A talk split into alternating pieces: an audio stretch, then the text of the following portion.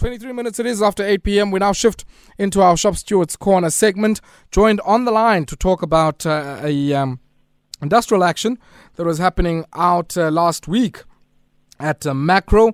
And uh, you can imagine, of course, uh, the timing of this, uh, with this being bumper retail season. Joined on the line to talk about this action by Mike Tau. Dep- second Deputy President of the South African Commercial Catering and Allied Workers Union, SACCAWU. Mike, good evening. Welcome. Good evening. And good evening to the listeners of Metro FM. Thank you very much for joining us, Bra-Mike. Maybe just for a second, give us uh, the background to this particular action by your members who were striking at Makro, uh, demanding, we understand, a 12% wage increase. Uh, what gave rise to this? Paint a picture for us uh, of how we got to this point last week. Thank you, Ayanda, for hearing from our federation mm. and our sister unions during the three-day strike last week and with the build-up towards the uh, march that was taking over all over the country. Uh, in short, uh, is that our demand was in, in, annually we, we we got relationships with with companies and some dictated that how how many times you should enter into negotiations and uh, the collective bargaining that we had was lapsed or lapsed uh, sometimes around March this year at Makro, and we had to start uh, negotiating the new collective bargaining, and we put the proposal of 12% or 9, 900 rands, whichever is the greater, and with the 8,000 uh, minimum wage per month.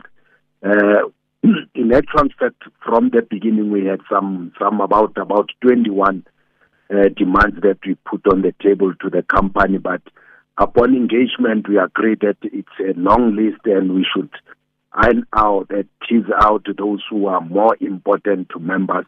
And one of what one of the issues that are important to members is the salary increase.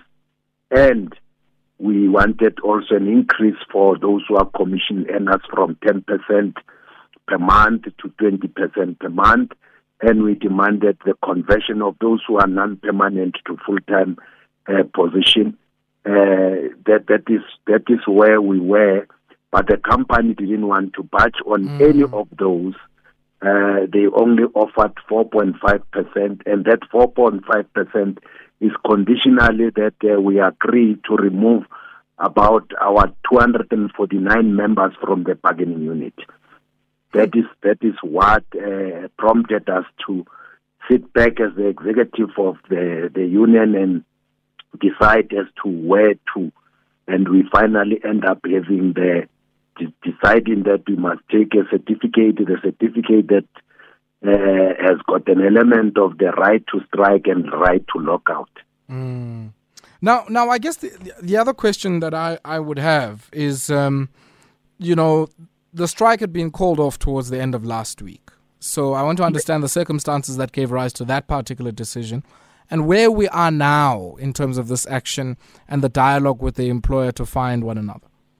Yeah, in in terms of the LRA, once we are you are issued the certificate to strike, uh, you you've got a choice.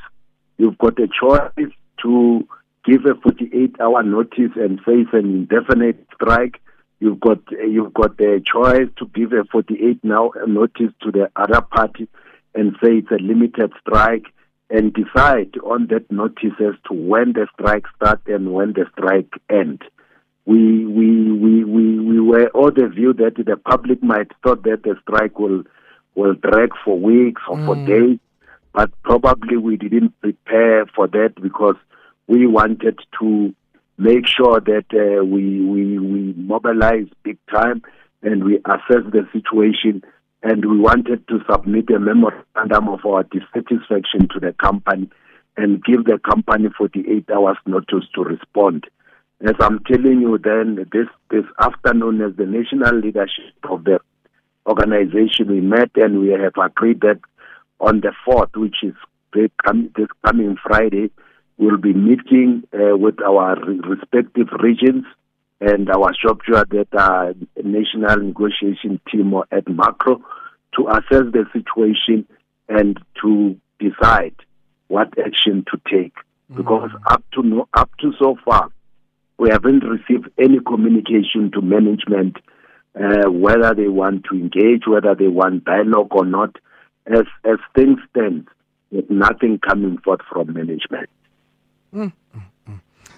Maybe then, uh, I guess you know, I, I was mentioning this point earlier on, and I'd love to hear your reflections on this. This is probably the time as workers you have probably the strongest bargaining power over your employees because they don't want to even lose a second of trading time. It's uh, you know peak season for retailers, Black Friday coming up, Christmas shopping, you know, in the festive period coming up as well. They don't want to lose any time on the floor. Um, and so, in your view, I mean, does that give you some leverage? Um, has that translated into, you know, the uh, employee being much more receptive uh, to a dialogue with yourselves as representatives of workers? Yeah, that we, we, we, we want to the public to notice this thing that uh, within the wholesale and retail sector, uh, is business is not depending on whether it's a peak period or not. What we have realized even during the COVID 19 with certain restrictions, the retail sector has always been able to make uh, to make some profit.